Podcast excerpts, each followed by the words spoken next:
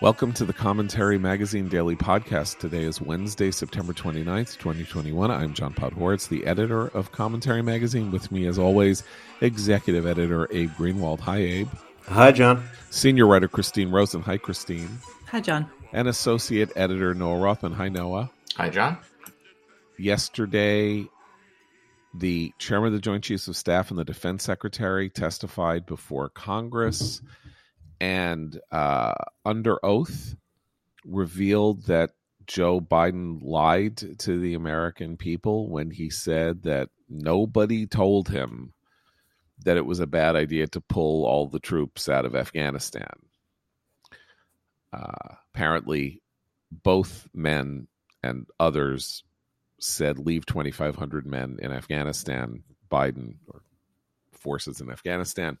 Biden said no he had told George Stephanopoulos that there had been no no countervailing opinion inside his administration. I don't know what the consequences of such a such a lie are. Uh, we are now at the position where it is morally better for the president to be considered senile because he forgot that they said they were against it, or you know at least cognitively impaired that's a that's an interesting uh, that's an interesting twist in the garment uh, of American history. Let us assume that he is not uh, cognitively impaired. What do we make of the lie? Well, we can't actually like it's true. We can't actually know it's a lie. He might genuinely not know what people told him, which is not comforting. It's not exculpatory. It's just the truth. It's possible, but it's also an indictment of his leadership. One of the more revealing things I thought that came out of this uh, um, testimony yesterday was from General Mark Milley, who acknowledged some reporting back in uh, earlier this year that in November of 2020 he had received a signed order from Donald Trump demanding the full withdrawal of U.S. troops before Inauguration Day, January 15th, and that squares with what we know Donald Trump was engaged in doing at the time. At, in August of 2020, there were about 8,500 American soldiers in Afghanistan, roughly the same number that he had inherited in 2017. And then they raced towards this drawdown. It was 5,000 by election day, and it was 2,500 by inauguration day. And then they intervened. They convinced him to back off this speedy withdrawal, keep it at 2,500, leave it there. Uh, he said, quote, after further discussions, the order was rescinded, unquote. that destroys a Biden administration talking point um, in which Joe Biden was compelled by previous uh, agreements of this administration to draw down on a timetable that they renegotiated, but they kind of allied that fact. It's just that it had to happen. There was no way to intervene, couldn't be stopped. But it was stopped the, under the previous administration, and the Pentagon had every opportunity and gave Joe Biden every opportunity, uh, reportedly, to back off this. Um, Politico has another piece which confirms a Wash, uh, Wall Street Journal item from earlier this year saying that when they were evacuating Bagram Air Base, uh, Pentagon paused a little bit, stopped, and let Joe Biden evaluate the situation, which was rapidly deteriorating. At which point, Joe Biden did no reevaluating. Um, so this uh, that to me is the more significant talking point that this was all evitable, uh, contrary to the president's contentions. Um, as far I have to say, you know, as far as administration lies uh, go regarding uh, th- this withdrawal, I'm not sure that this is even the the worst one. Um, I think it was worse when Americans couldn't get to Kabul airport and were getting beaten and harassed on their way there and you had people from the administration saying we we we don't see that happening. Um, things of that nature. There's there's been so much. I mean, aside from it just having having having been um, executed in such a disastrous way, um, there's been constant fog thrown up around everything that's happened every step of the way. And this is and Biden uh, being contradicted by his generals on this is just one more example and, Well, and, and to that point, I think when if you look at how the White House comms director responded to uh, a lot of people complaining that well, doesn't this mean you know these generals are testifying under oath to Congress? Doesn't aren't don't you assume they're telling the truth, which means that Biden lied to the American people earlier? The comms director turns to weasel words and nitpicking, says, "Oh, you you didn't really understand what he meant. He said the advice was split." And you know, even Peter Baker at the New York Times had had enough. He's like, "Here's the transcript." He doesn't say that. What he says over and over again, he's repeatedly pressed on this issue. He says, No one told me that we should keep a troop presence there. There's no way around it when you read the transcript and you look at the clip. So the idea that they are going to be, it, it is a kind of gaslighting of the American public, and the push finally starting to happen. Okay, so in the end, does it matter? I mean, here's what here's why it matters. It matters that the president boldface lies because it's bad that anybody boldface lies. It's bad. It's bad for our children to see it happen. It's bad for the country that important people prevaricate and tell untruths. It doesn't matter. The policy is the policy. Uh, Milley and Austin, under oath, were compelled essentially to expose this untruth. Why should we care? proof of the pudding is in the eating. Uh, it is for the American people to decide how bad what happened in Afghanistan was as a as an electoral matter, as a practical matter, as a matter for which they should blame or credit Biden and the Democratic Party that he he runs. Have we now moved to a point at which we now just expect politicians to lie, and as a result of the fact that we expect them to lie, they are permitted to lie. It's sort of part of the tools oh, in their uh, in their uh, toolbox. Okay, here's the thing though. With this particular case, unlike I think with a lot of the COVID prevarications on uh, both with the previous administration and the current one, this had a direct and brutal body count. We lost 13 of our own soldiers, and we drone struck a fa- innocent family and killed children and that is the part where I think just saying, "Oh, all politicians lie. They all cover. Their comms directors are going to cover for them. This is just the way things go." Well, I hope not. I hope that there's a, a, little bit more horror about the fact that this lie actually did lead to a, a, policy choice, a policy decision that went disastrously wrong and ended in the killing of our Marines and of innocent people. Yeah, and I would contend that, Christine, your verb tense is incorrect. It's not past tense. This exactly. is an ongoing, active problem. This is day 30 as we record presently of Americans being stranded in Afghanistan. Now, if that doesn't matter to the American public, we're in way deeper trouble than we would be as just Americans are just kind of you know ambivalent about politicians fudging the truth. I mean that's a that's a crisis of confidence in uh, the American ethos that suggests a far deeper rot. I just think we are now in the third administration in a row in which you have presidents who say things that they either know to be untrue or are so full of the notion of controlling the reality distortion field that they themselves believe the untruths that they speak. We have Obama saying if you want your if you want to keep your doctor, you can keep your doctor. Uh, chosen as the lie of the year by PolitiFact, as I recall uh, about about the about Obamacare. Uh, we have Trump. I don't know, lying. What is it? Forty thousand times during his pres some some in, preposterous number of lies told during his campaign presidency and then presidential reelection bid. And we have Biden now saying, no, nobody told me, nobody ha- had a contrary or countervailing opinion. And um, this is part of the degeneration of the public space of the United States. I, I, I don't know how else. Which is why we should care about it. I mean, it's a, yes. So the yes, the the argument is that yes, we should care. Not you know, not.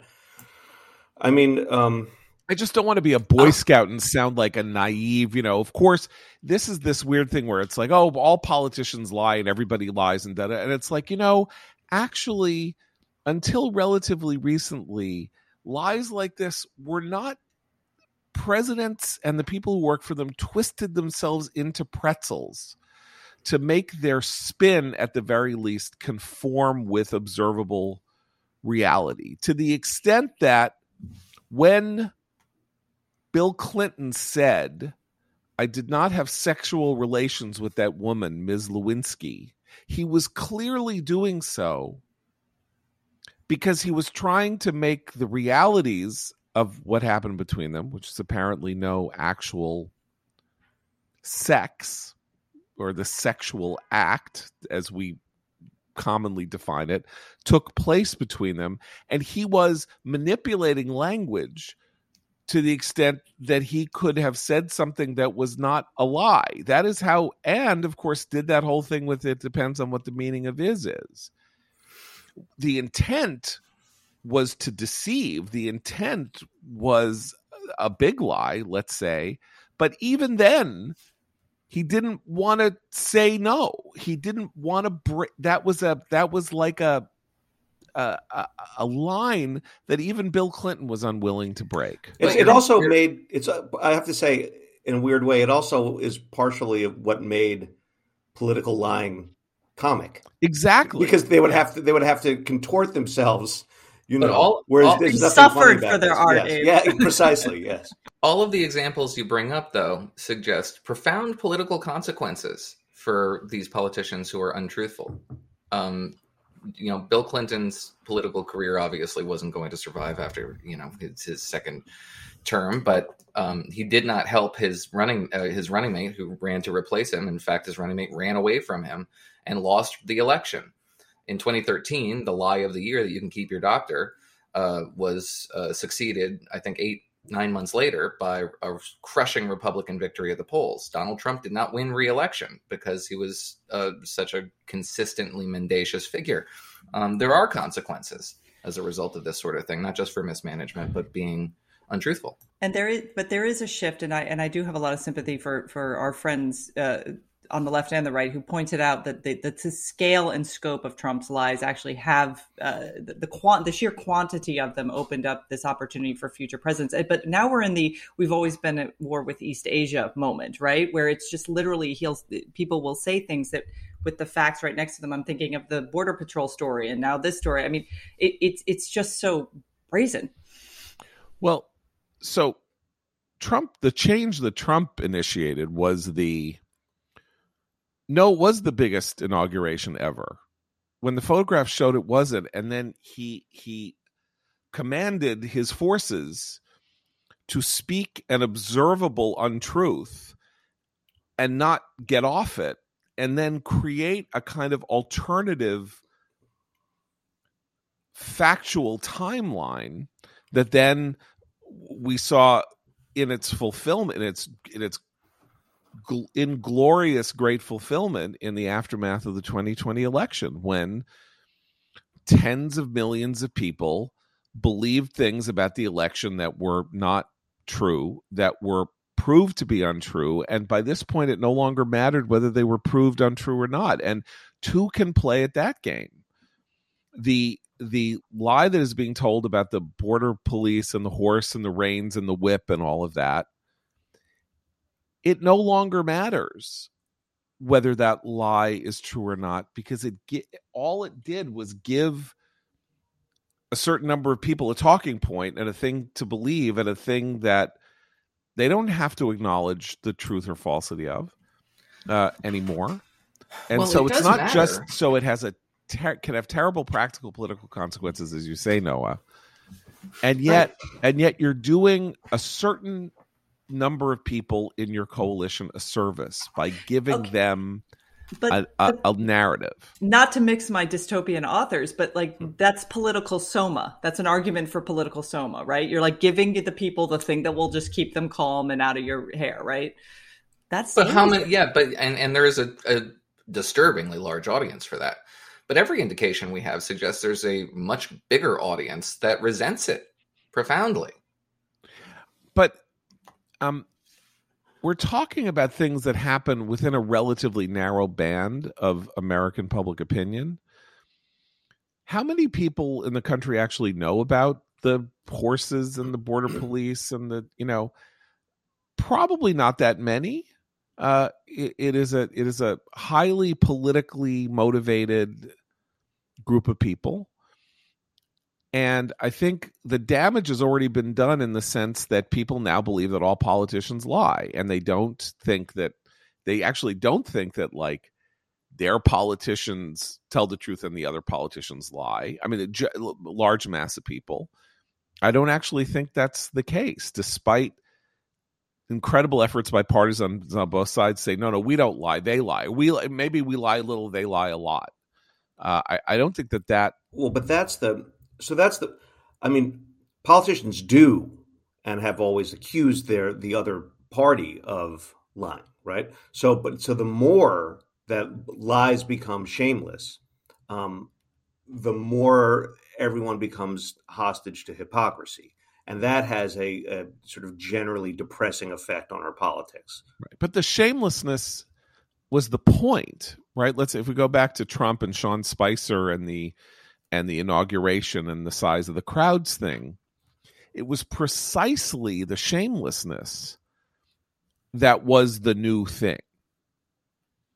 Uh, Spicer was willing to go in front of people and say something that was visibly, nakedly, and un, unimpeachably untrue, and then not be shaken off it by the disbelieving questions posed to him over and over and over again about how on earth he could have said what he just said.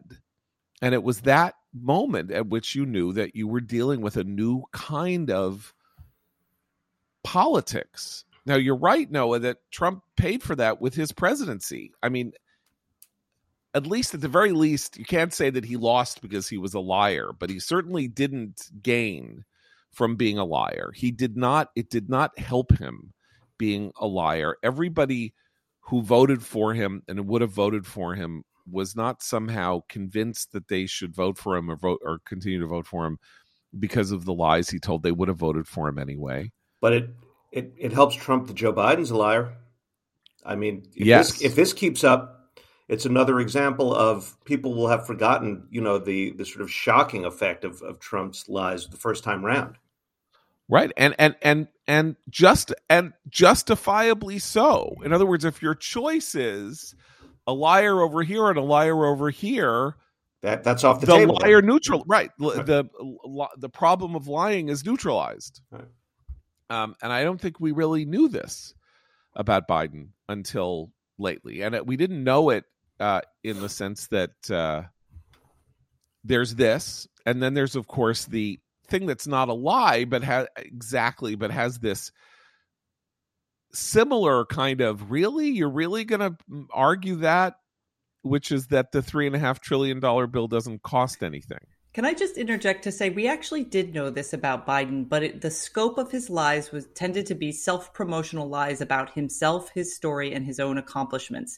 He didn't lay claim to things that he had not done or or did not say as a senator in quite the same way. It was very vain. His lies always had a sort of vanity to them that the American public overlooked, as they do with many politicians. This is different. I think this is taking it a little step further. Well, I mean, so he told tall tales uh, about him himself and his life and his and and stuff you know his grandma never said to him and his dad never said to him. You know, the minute that he said, somebody said to me, Joey, you knew that what was ever fought, whatever was going to follow that was a cock and bull story. Um, but yeah, I mean that's not good. Like 20 years ago, that stuff was considered really bad. People, you know, people lost Senate races, House races, uh, candidacies uh, because uh, he did. He had to out, withdraw from the right. presidential race because of those kinds of lies. Well, in that case, it wasn't a lie. In that case, yeah, he he he literally appropriated somebody else's life, right? A fabulism, life history, a fabulism, right? Uh, in terms of uh, playing soccer or football uh, for a thousand years or whatever it was that Neil Kinnock had said that he borrowed in 1988 but again, like there there was a pettiness to that stuff. This is now like for all the marbles. Did was there a debate in the administration about what would happen if we pulled out of Afghanistan in this way? And Biden said no. Yeah, and but also he, yeah. Yeah, but also, you know, it, it, it's a very important lie because his case for for explaining the disaster of our withdrawal is that there's no way it could have been done without without this mess, right? That's the defense. Um, and if and if the truth is you have the, uh, your joint chief, you have your generals coming at you and saying, "No, there is a better way we can do this," and he says, "No, that's not true." That is a big lie. I mean, but these were all observable and all like this is right in front of us, so it is as brazen. I mean, we should Yeah. go back in the record. on in the New York Times in August reported that on January 22, Mark Milley recommended not 2,500 but 3,000 to 4,500 troops stay in Afghanistan. And on February 3rd, uh, Marine General Joe Dunford, uh, in public, said that Biden should abandon the May 1st deadline, which he subsequently did. Um, so all this is in you know the record, which is why he was pressed so adamantly on it. I, Can I just go back to what, while we were comparing Trump and Biden? I just have a, a, a want to try out a theory that yesterday's proceedings um, made me think of. So uh, Milley was asked why he didn't resign, uh, uh, given that Ah, yeah. Biden Biden didn't take his Yeah, by Tom Cotton. Right. Biden didn't uh, take his advice. And Milley said, "Look, that's not I, you don't. That's not the way you you serve your country. Just because your advice isn't taken, you you know." Uh, uh, the, the the soldiers and who are affected by this, they don't have the choice to resign because they don't like the the policy. He said And it would I'm- be insubordination, didn't he? yeah, f- fine. So, um, Oh, it got worse though, yeah, okay. because he said, "My dad Oh, Right, was at yeah, Iwo That's right, that's right. My he dad didn't have- couldn't resign. He didn't have a choice at Iwo Jima, right? yeah, in Iwo Jima. Right. Okay. He does this emotional manipulation very consistently when he's testifying before Congress, and it is so cloying and very annoying. Well, here's my theory. Um, had Trump presided over the exact same withdrawal plan in the exact same way over the heads of his military, th- there would have been resignations. He would have Well, it's resigned. not. Look, what what Milley said is uh, offensively preposterous, because, of course, in the middle of a war where uh, people have been drafted to fight the war, and you're actually in the middle of a battle, uh, you're you're not allowed to resign. Right. he is a career he is a career general uh, in a policy making position and the country and his the leadership has done something that he believes to be injurious to the country's interests uh, he look he can resign or not resign. It's actually none of my business and i don't care. I actually don't care like whether it's you know whether his moral frame allows him or doesn't allow him to make such a decision. But the idea that you yeah you you fulfill your duties uh and you and you the president is the person who makes the policy if you disagree with the policy and think it's injurious to the country you're kind of obliged to resign because then you're complicit with something that's going to get the people under your command killed Right? Does he I- think that that General Mattis was being insubordinate when he left Right. his post in, in protest in 2019? I, I highly doubt. it. Right to Trump, but I I only care to the extent that I think this shows again that Biden is uh, kind of presents a stealth danger. Just the way when he first got into office, I said that he's his he's he can preside over an administration that is more left than a Bernie administration would be because everyone would be on sort of high alert if there was a self-described socialist in the White House, you know. But with Biden, there's there's not the same level of alarm, so he could sort of get away with Bernie-like policies. Um, very similarly, Biden advances and you know oversees this tr- you know Trump-like uh, withdrawal plan, and no one really says boo until it's all fallen to pieces because it's Biden and he's not crazy. And so when you have a crazy person making crazy policy, people are more apt to say, "Wait a second, I'm not doing this. I'm not going to be a part of this." When you have the guy who's saying, "I'm all about the norms. Now let's do this crazy thing," people can talk themselves into it. I think that's a very good point. You know what else is a very good point? Uh, the points that are made by David Bahnsen and our friends at the Bahnsen Group. This week of all weeks, you really want to be reading those two newsletters, the DCToday.com and DividendCafe.com, because uh, we are in the middle of uh, some significant stock market gyrations. Started a couple weeks ago. You know, stock market, you know, went down. I don't know, two percent, close two percent yesterday. The Dow. Um, and uh, things are happening all over the place. Questions about how the Fed is reacting to uh, a potential uh, economic slowdown due to the Delta variant showing up in in numbers. Uh, China's the collapse of this Chinese real estate conglomerate, um, various other things. Uh, we are we have measures in the budget reconciliation bill that could entirely change the face of American investing and banking if they go if they if they become law. So you got to read these things, keep up on them so you know what is going on and what you might want to do with your money. Go to dividendcafe.com, subscribe to David Bahnsen's two newsletters. Dividend Cafe comes out weekly, the DC Today comes out daily around 6 p.m. David runs a $3 billion bi-coastal financial management and services firm uh, and uh, this is some of the best writing and analysis you'll see on all of these matters. So that's what you get from our friends at the Bahnsen Group, the antidote to the intellectual spaghetti of the financial services and management business. Abe, uh, we got a pretty great letter yesterday from a listener, and I thought maybe you could read it. And we could uh, we could talk about it. So we got this uh, very interesting letter from a listener and subscriber named Ethan and it reads Dear commentary, thank you for your insightful episode on the alarming spike in violence in the United States since the start of the coronavirus pandemic. As always, the discussion between John Abe, Christine, and Noah is an intellectual and conservative lifeline in a liberal world gone bonkers. Unfortunately, the spike in violence isn't the only concerning 2020 statistic for which there have been portentous headlines. For example, despite an estimated 13.2% decline in miles traveled by vehicle in a year where there were fewer drivers on the road, the National Highway Traffic Safety Administration found that there was a 7.2% increase in motor vehicle fatalities since 2019, the highest rate in over a decade. Contributing to these horrific statistics were impaired driving, speeding, and not wearing a seatbelt. But it's not just the fatalities. A general disrespect toward other people is in high fashion, the Wall Street Journal ran an interesting piece today on restaurants finally challenging the adage that the customer is always right, following a long spate of rude and derisive behavior toward their employees. The rise in abuse toward people not only in the food industry, but also airline staff, transportation workers, and public facing authority figures, i.e., police, is well documented. Taken together, I wonder whether the rise in violence you discussed in yesterday's episode is just one head in the Hydra. Are there more criminals on the streets Thanks to progressive policies? Absolutely. But is there also a general dereliction of our humanity and goodwill since the beginning of the pandemic? I wonder. What happens after a year of one, being conditioned by our public officials to view all other people as a threat, two, a year of masking where we literally lose the ability to see each other fully, especially so given that the most informative behavioral cues come from our facial expressions, and three, an ascendant nihilism that seeks to burn down the system because everything is racist slash sexist slash terrible.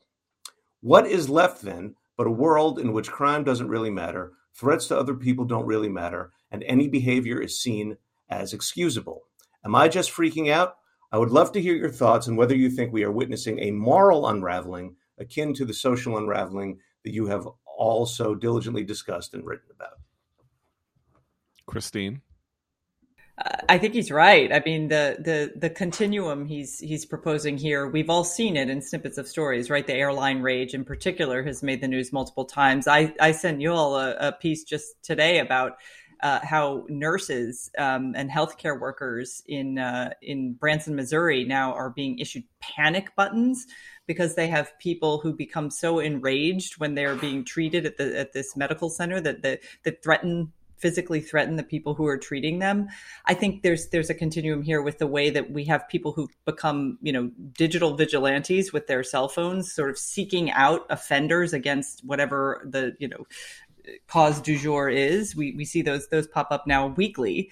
Um, and they're often never as egregious as they're made out to be, and people lose their jobs and livelihoods over them. So I, I think there's something there. There's something there about the hair trigger response, the emotional hair trigger anger response that people have in daily public life. And I, I think the most important point he makes is that that it's often directed at people who are representative of an institution, whether that's law enforcement, whether that's uh, medical professionals, whether that's local or or state government. So there that, and, and we see this as well. I should add with threats against people who work in the voting and election system. Right, we saw that during the last election. So there's definitely a there there. I think it's very disturbing. I don't know what the answer to it is, but I think he's onto something with that.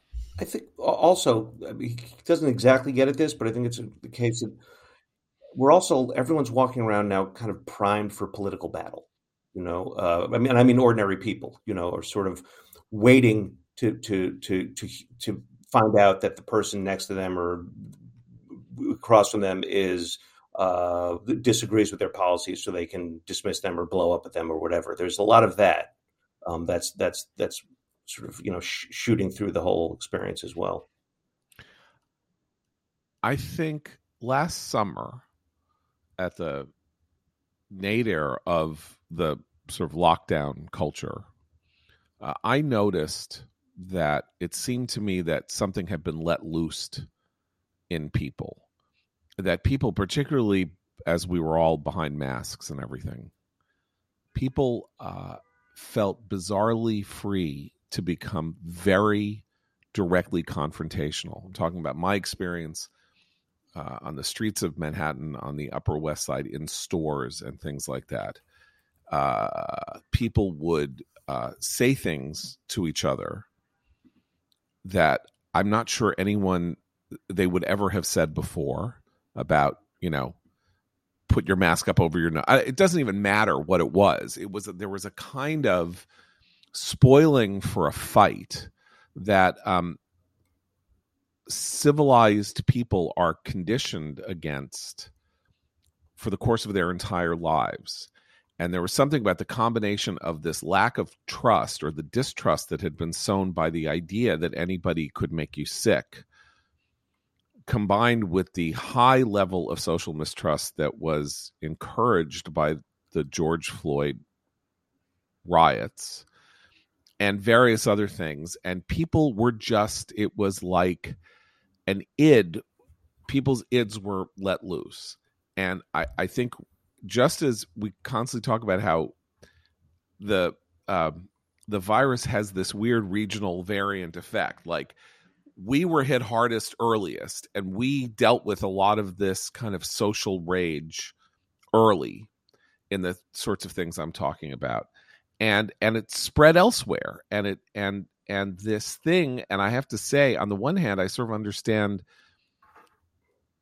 people get on a plane and some and they're drunk and some uh, flight attendant says you got to pull your mask up and they're already drunk and who is this person? And they're uncomfortable they're sitting in a middle seat and it's hot and nothing's happening and they've had to go through all this stuff at the airport. And you know nobody likes an officious person being officious and telling them what to do but this is where the attacks on the institutions thing comes in none of those people is responsible for the policies that they are being obliged by custom, by their job, and by law to oversee. And people have lost the thread in the notion that this flight attendant or this host at an Italian restaurant on the Upper West Side or something isn't responsible for the laws changing.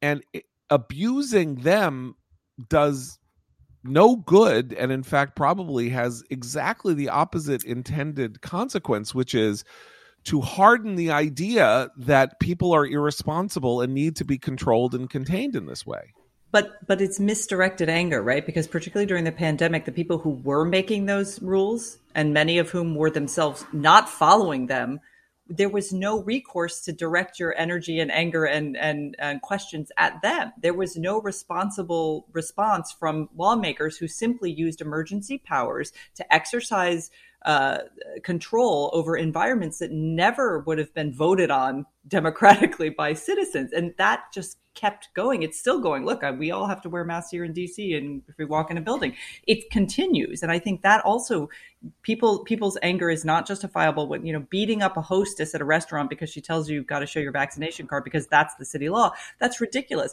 But but it, it's it's an expression of a broader sense that there's no accountability on the part of the people who do make the rules. It's like people I was just gonna say it's like when you're you know on the phone with customer service from a like a like a utility company, and you know you're taking it out on the wrong person. But you know, I, I would define the the most peaceful uh, defy the most peaceful monk not to lose his cool after right. a certain uh, you know point. Right.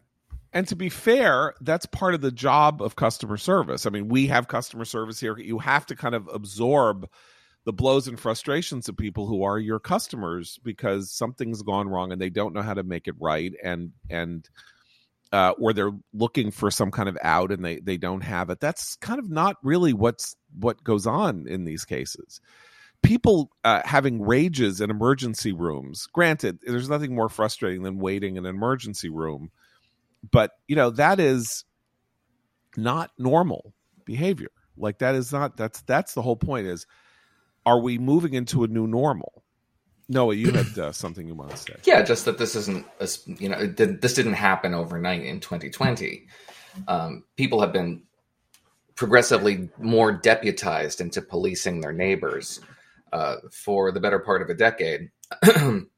I'm thinking back in, into uh, around 2013, 2014.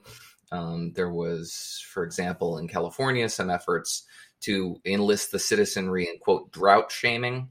So anybody who's you know, misusing water amid a water crisis, you're obliged to publicize their sordid behavior and shame them into compliance. Palm Beach had something similar, a crime prevention effort, asking you to you know uh, check on your neighbors, knock on their door, make sure they're okay mentally and physically. And if they have guns, maybe you should report that to the police. That's the idea behind red flag laws. Um, just about everybody who uses social media has remembers a time when if you were a young mother posting a picture of you breastfeeding, um, that was reported.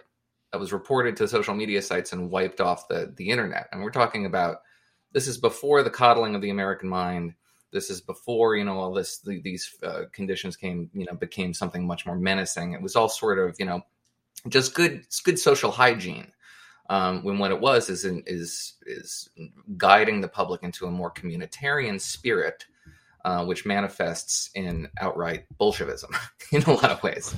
So you're, but then Noah, your your case is kind of that the that this decayed social fabric uh, there's some justification to the anger that people are experiencing, uh, even if their expression of it is out of bounds, out of control, wrongheaded. That that it is a real world response to a set of uh, uh, of conditions that uh, you know people should have been much more prudent. I guess Christine also making this point should have been much more prudent about imposing on everybody. Well, only if you think Pavlik Morozov was, you know, justified. Pavlik Morozov, we should explain. Pavlik Morozov is a was a uh, was a kid, apocryphal, in, uh, apocryphal kid in uh, in the early uh, Soviet Union, who reported his who, according to the legend, reported his parents for uh, anti collectivist activity and was then lynched by his parents. His parents were killed by the state, and he was no, and and then he was, and then no, he was lynched. No, you got the Pavlik Morozov was lynched by the neighbors, uh, according to, and became state. a became a martyr to collectivism because he had done the right thing according to Soviet propaganda. Had told on his parents. His parents had been punished, and then he was murdered for his fealty to the state, thus giving Stalin the permission to go and liquidate tens of millions of people for their refusal to go along with you know his his policies um yeah well no I, what, what all i'm saying is that I, uh, the the letter uh that that that abe read uh, points out that our social fabric uh, is decaying and that the signs are all over the place as as as he says uh car traffic down car accidents up. You know 15% fewer cars on the road 20% more accidents. That's a weird stat. It does suggest that people are behaving in reckless and lawless fashion in a way that that that is kind of you know bizarre and beyond the bounds of of normal human activity and this I, is yeah i think his point about masks is very important too uh, you yeah. know when, when people say well what's the big deal you just wear a mask the big deal is that if everyone's wearing a mask, we live on a different planet suddenly. This is well, it's this not just not, that, right? And and and yeah. so we're, we're we've been now conducting this, you know, year and a half, more, oh, more than a year and a half long experiment in a question that could never have you could never have had an experiment like this before, which is can socialization be unlearned on a mass scale? Right. And that's that's a very dangerous proposition. I'll give you an, I'll give you an example. So, uh, someone with a small child, uh, person with small child, the child is crying or pitching a fit in a supermarket or in a store or something like that. Um, people react. So there are two kinds of reactions. Some people look at it, roll their eyes, or you know, make a kind of disgusted face and if you are that parent you feel ashamed you feel bad and it, and it enrages you because you're like there but for the grace of god go you if you've ever had kids and you you you seek to judge me and my kids and then there are other people and the other people look and they smile in a kindly fashion and make eye contact with you as if to say i'm so sorry i know what this is like we've all been there hang in there without the with the mask on, all you got is the eyes, and that's a Rorschach test. The eyes cannot, despite literature telling you so and so has kindly eyes, so and so has harsh eyes. The eyes are what you you bring you bring to the eye expression what you want. If you are feeling exceptionally haggard because your kid is pitching a fit in the store, you are going to see hostility in those eyes and it is going to fill you with rage and then you might start yelling back at, at someone and then something that was never intended happens which is a confrontation other people get involved and implicated and it's a terrible that's just one tiny example among millions of interactions every day that everybody has where they cannot read the expressions. It is as though we are all uh you know we we all find ourselves in the position that you read, you know, Temple Grandin or people who have written about about being on the autism spectrum who say they have an inability to read facial expressions and cues and that they are constantly mistaking things for other things and that this is the particular disability that that autistic people or people on the autism spectrum have to deal with and it's like all of us ended up in that place and misunderstand people all the time simply because that's what life is like. And it's a very, very sad thing. Um, okay, let me talk to you about Bambee. Because when running a business, HR issues can kill you, wrongful termination suits, minimum wage requirements, labor regulations. Bambee, spelled B A M B E, was created specifically for small business to give you a dedicated HR manager, craft HR policy, and maintain your compliance all for just $99 a month, as opposed to an average of $70,000 a year for an HR manager salary. So with Bambee, you can change HR from your biggest liability to your biggest strength. That dedicated HR manager from Bambee, available by phone, email, or real-time chat. From onboarding to terminations, they customize policies to fit your business, help you manage your employees day to day, all for just $99 a month, month to month, no hidden fees, cancel anytime. Let Bambee help. You didn't start your business because you wanted to spend time in HR compliance. Get your free HR audit today. Go to Bambee.com slash commentary right now to schedule that audit. That's B-A-M-B-E-E dot com slash commentary, spelled BAM to the B-E-E dot com slash commentary. Um, so uh, we're now in day, I don't know, hour 72 or whatever it is of the uh, the uh, unknowable future regarding both this hard trillion dollar hard infrastructure bill that has already passed the Senate and the three and a half trillion dollar reconciliation bill that is now uh, in jeopardy in the ha- in, oh, the Senate and the House. Uh, Biden canceled his trip today to Chicago. I don't know what he was doing there. Uh, and uh, he is now ha- apparently having spent three hours trying to browbeat uh, the two senators who are holding the line against the three and a half trillion dollar bill, Joe Manchin and uh oh, Kyrsten Sinema. I think it's Kirsten. I actually I'm meant ba- to look that up. I'm back Sorry, to not Senator remembering Sinema. after. Yes. Um, uh, and, well, not, uh, you should add not according to Joe Manchin. Joe Manchin said they just talked about you know their visions Yeah. for the future. Yeah. So they spent and three hours talking about their suggested that. Joe for the Biden's browbeating anyone. That's part No, of the- okay. So they sat around talking about their visions for the future for three hours, and nothing changed. Uh, Manchin and Sinema are not going to vote for this bill. It's not going to happen. Um, and so uh, we are in the position of the question of whether or not progressives in the House are going to kill the hard infrastructure bill that has massive support in order to punish the people who don't want the three and a half trillion dollar bill. And I, I can't see the logic in that no, you know, not accepting as all politics tells you that half a loaf is better than none. But um that's where we are. But but remember that, and we've talked about this before, and I think Noah's point about the about this all being about the number figure remains true, and I think events continue to prove that uh, as well. They already are at half a loaf, John. They in their minds they're at half a loaf. They've already compromised. Uh, by, by which you mean that what they want is six trillion dollars, They wanted six, and they and believe that three and a half three. Sure. is as low as you could possibly go. Three and a half trillion dollars in new spending on top of the how much in new spending did we have from It doesn't matter because there's zero Almost- cost. It's all paid Right. for.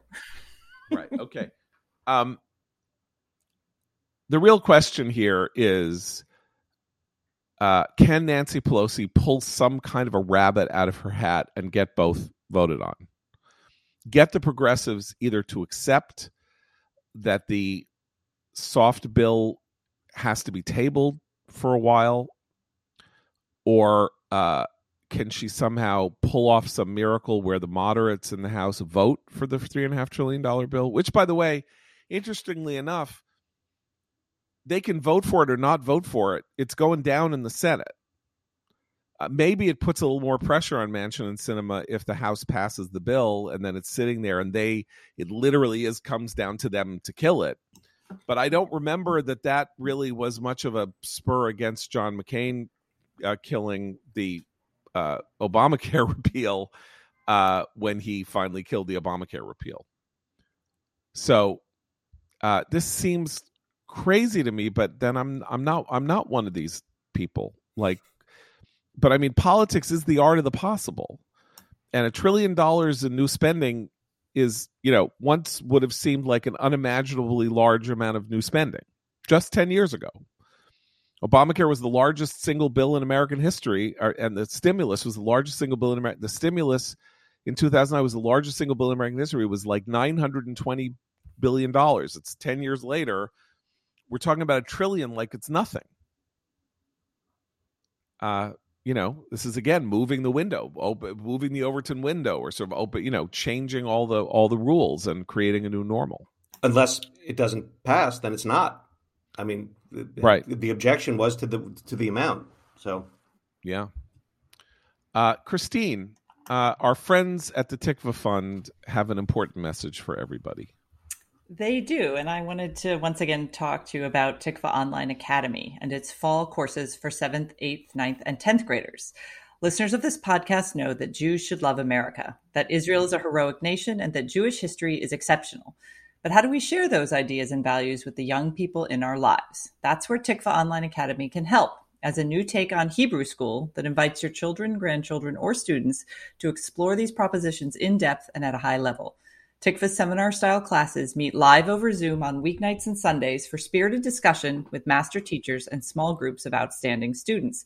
I'm very excited to be teaching a course on ethics of social media for middle schoolers, but there are many other exciting classes, including Jewish ideas in the American story, Zionism and Israel's founding debates, Judaism, science, and technology, Introduction to American Politics, epic speeches of the Cold War, philosophy, politics, and the Hebrew Bible, and many more in unique five week seminars covering Jewish thought, Zionist history, American politics, and Western civilization. To join Tikvah Online Academy's community of ideas, go to tikvahfund.org slash academy. That's tikvah, T-I-K-V-A-H, fund.org slash academy to browse all the fall offerings and to apply today. Use promo code commentary at checkout to save $50 on your child's first course. Again, that's tikvahfund.org slash academy and use promo code commentary at checkout to save $50. Applications are due September 30th. So inspire the middle and high schoolers in your life to Jewish excellence with Tikvah Online Academy. Thank you. Um, just to continue the discussion, uh, Mike Allen's uh, Axios AM newsletter this morning – uh, its its headline is Biden won't beg. Here's what he says: President Biden has kept a public distance from Hill fights that will help define his legacy, based on confidence the Democrats will ultimately be with him despite bucking and belly aching. He's not going to beg, said an official with firsthand knowledge of the president's mindset. His view is you're Democrats and you're with the president, or you're not. The hardball is driven by several factors, according to people who have discussed the negotiations with Biden. One, he's from a generation of politicians for whom party loyalty is automatic. Two, he's confident Speaker Pelosi will deliver. Three, he believes he'll ultimately get a big win. Um, he's not going to beg.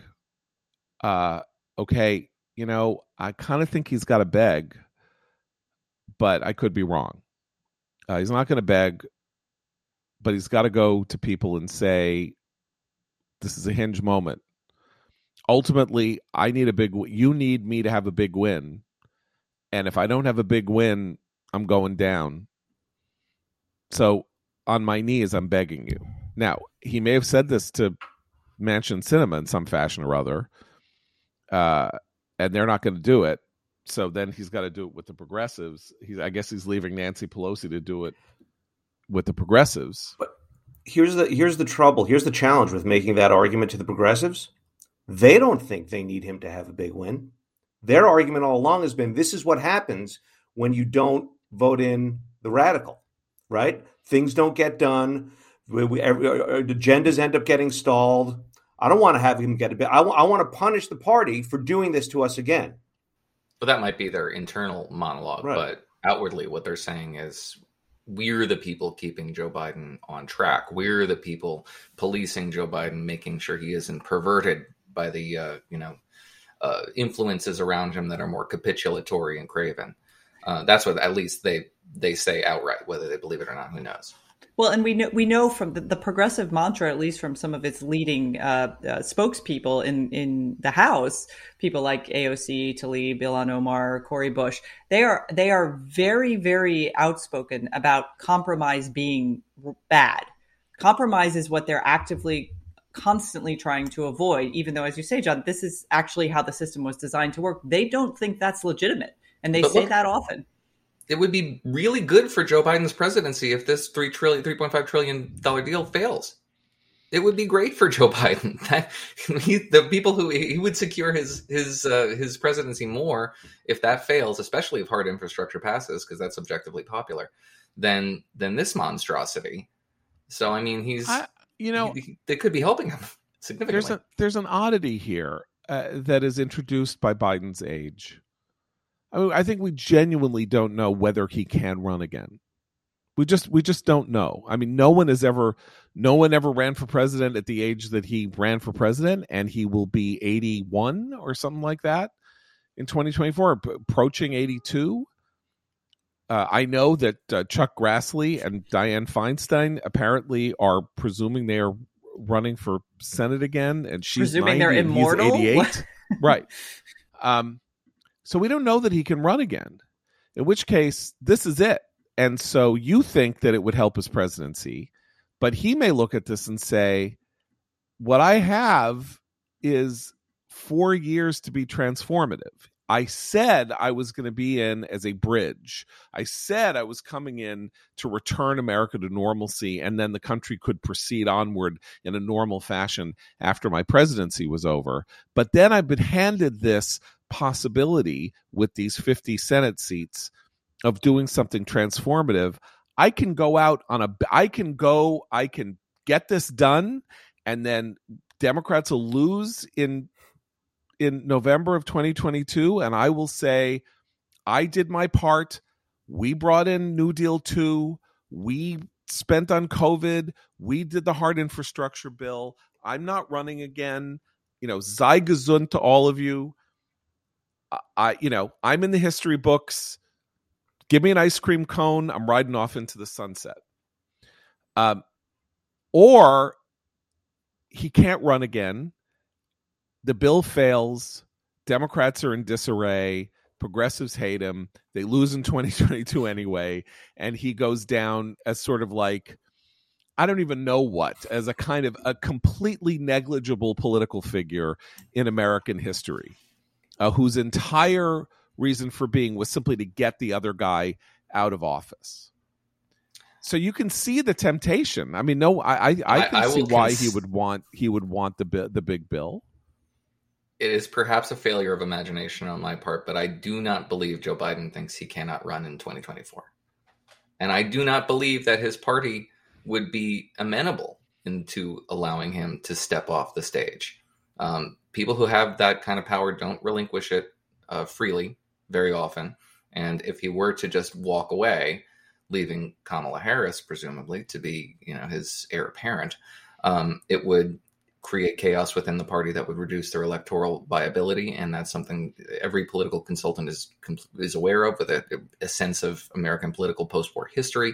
It just doesn't seem to me like anybody's thinking this is this is all we got from this presidency look, people watch The Crown, right? People watch the first season of The Crown. The first season of The Crown showed Winston Churchill at 82 or 83 in that final in that final prime ministerial effort uh, uh, around the time of Elizabeth's, you know, uh, uh rise uh, to to to the to the monarch, you know, to the to the head of the monarchy.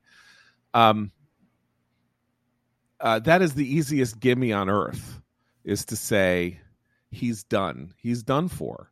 Can't remember anything. He's querulous. He's this a whole year. You know, I mean, I don't know whether he thinks or he doesn't think he can run again. Um, uh, that is a fantastically hard pull. Is if all they I'm can saying. string three, if he can string three sentences together, they're going to prop him up on a horse. Otherwise, it's an open it's an right. open seat without an incumbent. Yeah, uh, it, it, it, would be a struggle for oh, Democrats, oh, just I, given the history. I'm saying we don't know that he can do it. We literally don't know. I mean, there are people he is people work for him who have told him not to answer questions because they they are frightened. And all those people's jobs depend on him being there. I look, Senate look, why do you think Chuck Grassley is running again? Because his staff wants him to run again because then they have to get new jobs. And he's and he's an old man and thinks he can do it and whatever. Like this happened with Strom Thurmond too. Yeah, of course they want him. Doesn't mean he can do it, and doesn't mean that you know there isn't a doctor or somebody is going to quietly leak that he's that he's getting non compos mentis or something like that. I'm just saying that you can see why the swing for the fences is particularly attractive for somebody whose second possible second term is more of a question than any president's has ever been or certainly in our lifetime than any president's has, has ever been. Let me uh, let me just uh, finish up here by talking to you about Nutrafol. Um, when it comes to thinning hair, you no longer have to choose between natural remedies and those that work. There's a holistic solution for men that promotes both healthier hair and whole body wellness without drugs or prescriptions. Did you know that there are five root causes of thinning hair? Nutrafol is the hair supplement that goes beyond genetics to target stress, hormones, nutrition, metabolism, and environmental factors that may be affecting your hair. Nutrafol is clinically shown to improve hair growth, thickness, and visible scalp coverage without compromise. 21 potent natural ingredients support better sleep, less stress, sex drive, in a clinical study, men showed progressive improvement in hair growth and thickness after three and six months. Nutrafol is trusted and recommended by more than 1,500 top doctors, so you can grow thicker, healthier hair. And support our show by going to Nutrafol.com and entering promo code commentary to save $15 off your first month subscription. This is their best offer anywhere, and it's only available to U.S. customers for a limited time, plus free shipping on every order. Get $15 off at Nutrafol.com, spelled N-U-T-R-A-F-O-L.com, promo code commentary. So we uh, we we got to go, Christine. I think you wanted to uh, commemorate something tonight. Is the uh, famous uh, congressional softball game between Democrats and Republicans, and four years ago, in the run up to the game, something terrible happened. Yes, a a uh, very dedicated follower of Bernie Sanders uh, went and shot up a bunch of Republicans, um, and it, it, it it was extraordinary that no one was killed. Steve Scalise was very seriously injured, had a long recovery from that, and it's one of those events in in one of those political attacks. Um, which was very partisan in its motivation, that has been completely memory hold uh, by a lot of the mainstream media and by a lot of others. And I just I bring it up to say that that this we were talking earlier about anger and and how people's displaced anger can can represent. This was an example of someone being angry enough at Republicans to pick up a gun and try to kill them. And so that is unfortunately an impulse that we see. It, it, happens on both sides of the aisle, obviously, but I think it's important to remember that that's possible because I think we lose track of these discussions when we assume that all the violence is, you know, from right wing white supremacists or only from, you know, Antifa. This is unfortunately um, uh, a real danger. And uh, I'm very glad that everyone survived that. Um, but when we talk about bipartisanship, that was a, pretty clear example of something that actually, as an institution, Congress does well. This game is actually a lot of fun. People go, and I think they're having it at Nationals Park this year. It's a great thing. But let's not forget that that's actually something that's still under attack by people on both sides of the aisle. So. Okay. It's not a very happy thought. It's crushingly morose. Crushing, mor- crushing morosity ends the podcast yet again. We'll be back tomorrow for Abe, Christina. No, I'm John Podhoretz. Keep the candle burning.